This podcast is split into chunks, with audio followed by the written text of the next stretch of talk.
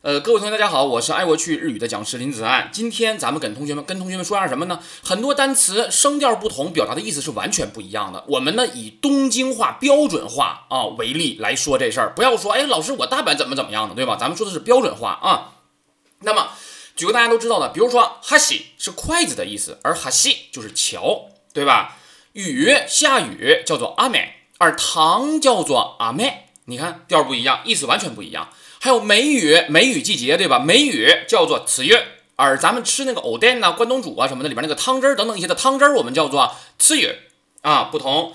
然后还有什么呀？年年岁那个年，我们叫做托西，而都市我们叫做托西，你看对吧？还有什么呀？古筝咱们叫做 kodo，而那个事儿写成事情的事那个词呢，叫做 kodo。同学们，所以说调不同，声调不一样，意思完全不同，千万别搞混。